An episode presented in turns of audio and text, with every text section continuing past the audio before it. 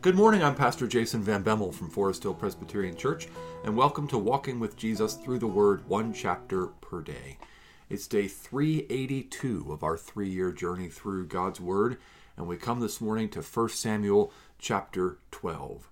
Let's pray and ask the Lord's help as we look at this chapter, which uh, kind of brings us to a conclusion um, in the public ministry of the prophet Samuel. Samuel's not going anywhere.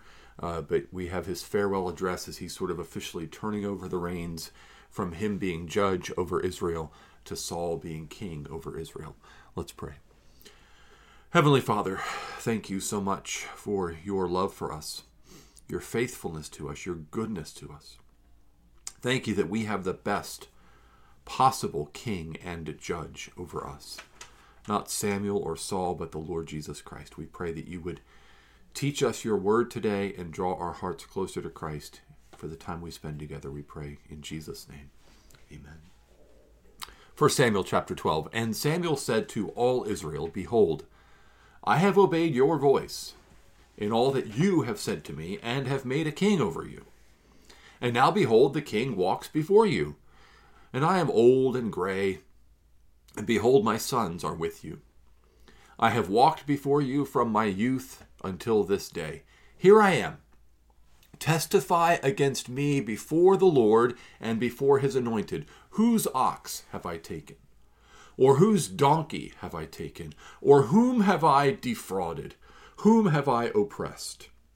Or from whose hand, from whose hand have I taken a bribe to blind my eyes with it? Testify against me, and I will restore it to you.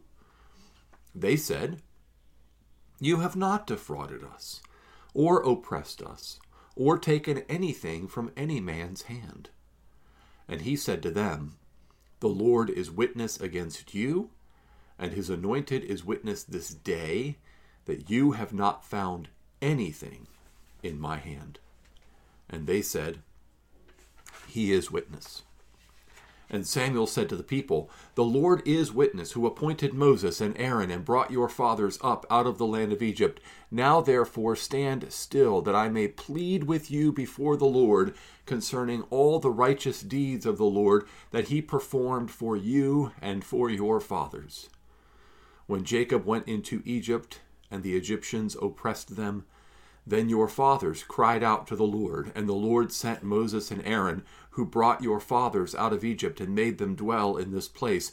But they forgot the Lord their God, and he sold them into the hand of Sisera, commander of the army of Hazor, and into the hand of the Philistines, and into the hand of the king of Moab, and they fought against him.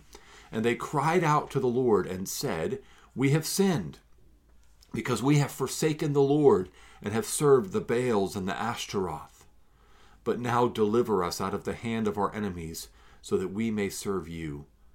And the Lord sent Jerubbaal and Barak and Jephthah and Samuel, and delivered you out of the hand of your enemies on every side, and you lived in safety.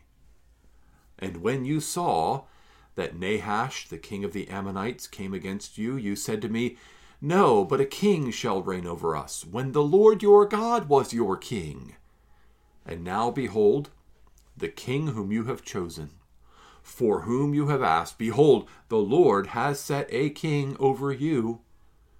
If you will fear the Lord and serve him and obey his voice and not rebel against the commandment of the Lord, and if both you and the king who reigns over you will follow the Lord your God, it will be well.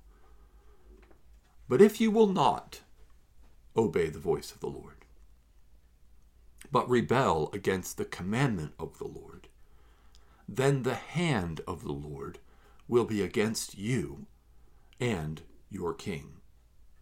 Now, therefore, stand still and see this great thing that the Lord will do before your eyes.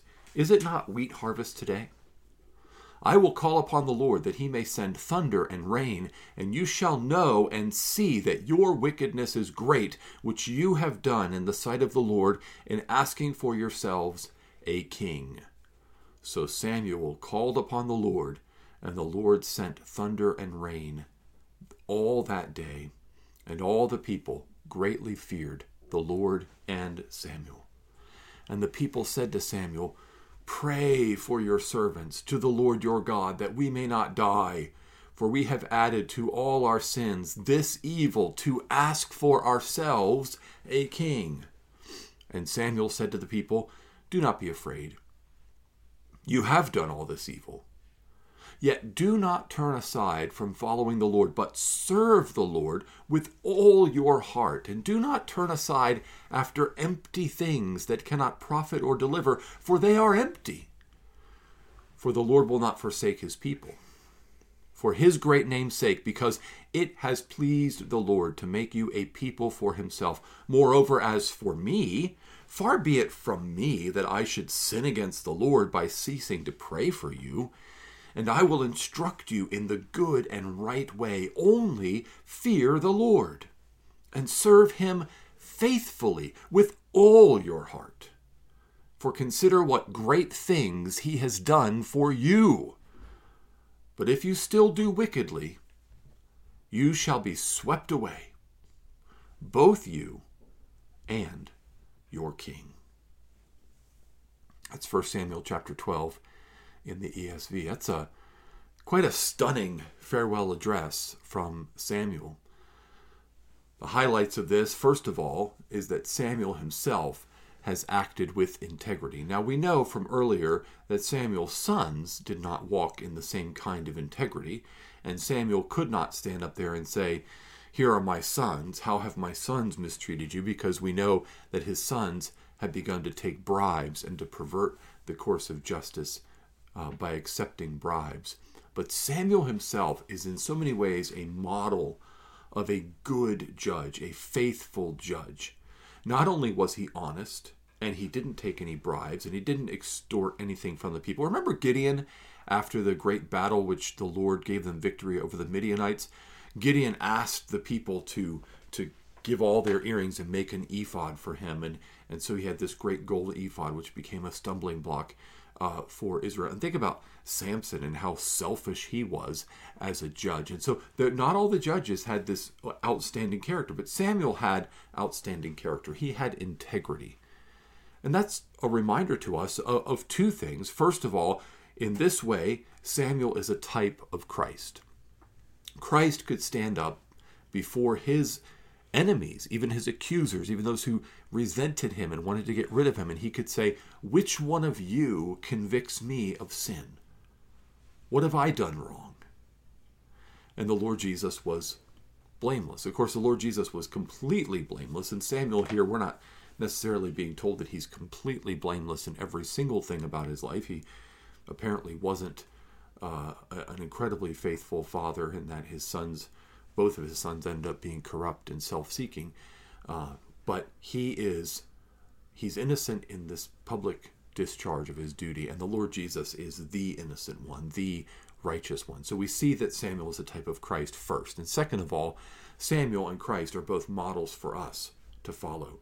What does it mean to follow the Lord? It doesn't just mean to say we have faith in God and have strong feelings for God and go to church and worship. It also means that, you know, seven days a week in our dealings with other people, we treat people with justice and with fairness. We treat people the way we would want to be treated. We walk in integrity. We don't extort. We don't steal. We don't ask for a bribe. We don't we don't oppress people. We're not self-seeking.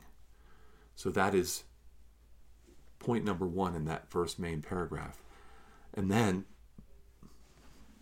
the second point here Samuel gives us a, a, very short rehearsal of the period of the judges, which basically looks like this God brings you deliverance, and you rejoice, but very soon thereafter you turn aside to false gods and to wicked ways, and so God brings judgment.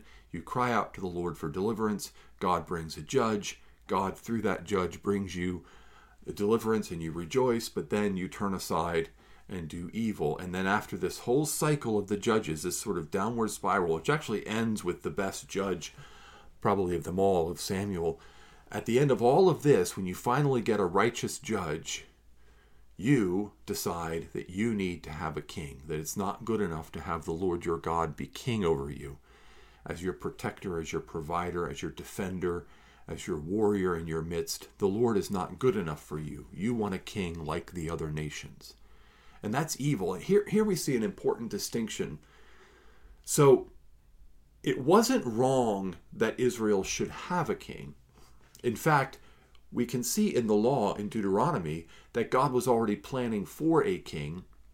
And we know in David and in David's house, God wanted there to be a king over Israel, and he provided a king over Israel in the house of David and then in the seed of David, the Lord Jesus Christ.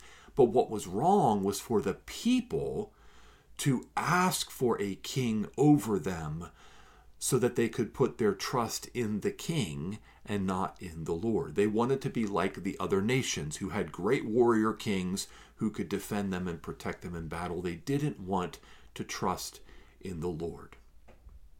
And that to us is a reminder that there may be many good things in our lives that God has given us that are not wrong in and of themselves a house, a job, a bank account, the freedoms that we enjoy as Americans, you know, cars, technology. All of these things are not bad in and of themselves and they're given to us by God. But when we start asking for things so that we can put our trust in those things so that we can keep up with the Joneses or pursue the American dream or put our confidence in our retirement account or whatever. Anytime we're doing that, we're acting like Israel and asking for a king for ourselves. We're saying, Yes, Lord, you're our God, you're our security, you're our salvation, but I really need a million dollars in my 401k. You know, I've got to have it there because that's going to be my security. And what would I do without it? Or I've got to have, and it's again, it's not, it's not that it's wrong to have that but the idea that we're seeking it and we're pursuing it because we have to have it and because we're going to put our hope in it, that's wrong. And so it's, it's a matter of the heart, really. It's not a matter of the external circumstance. Two Christians can be living in the same kind of house, have the same kind of job, about the same kind of salary, and one of them is trusting in those things and clinging to them for his hope and his security, and the other is trusting in the Lord and holding all of those things with a loose hand and generously giving to others and not putting his hope in those things. And that's the orientation of the heart is what matters. So we need to ask ourselves where is our trust? Where is our confidence? Where is our security? Where is our identity? Who is our God? Is it the Lord? Or is it some earthly thing that He's given us that we've decided to put our trust in? It could be almost anything. But we need to make sure that we are seeking the Lord. And then there's this consequence that comes where Samuel prays and it sends thunder and rain all that day. It is the wheat harvest. So during wheat harvest is the time when you absolutely do not want rain and thunder because you're bringing in the sheaves of wheat. And if they get rained on, they get wet and then they start to mold and mildew and, and, and the whole harvest can be ruined. And so it was a, it was a disastrous time for there to be a thunderstorm and a rainstorm. And generally they planned harvest seasons you know after the rains are gone and it's the dry season they would bring in the harvest.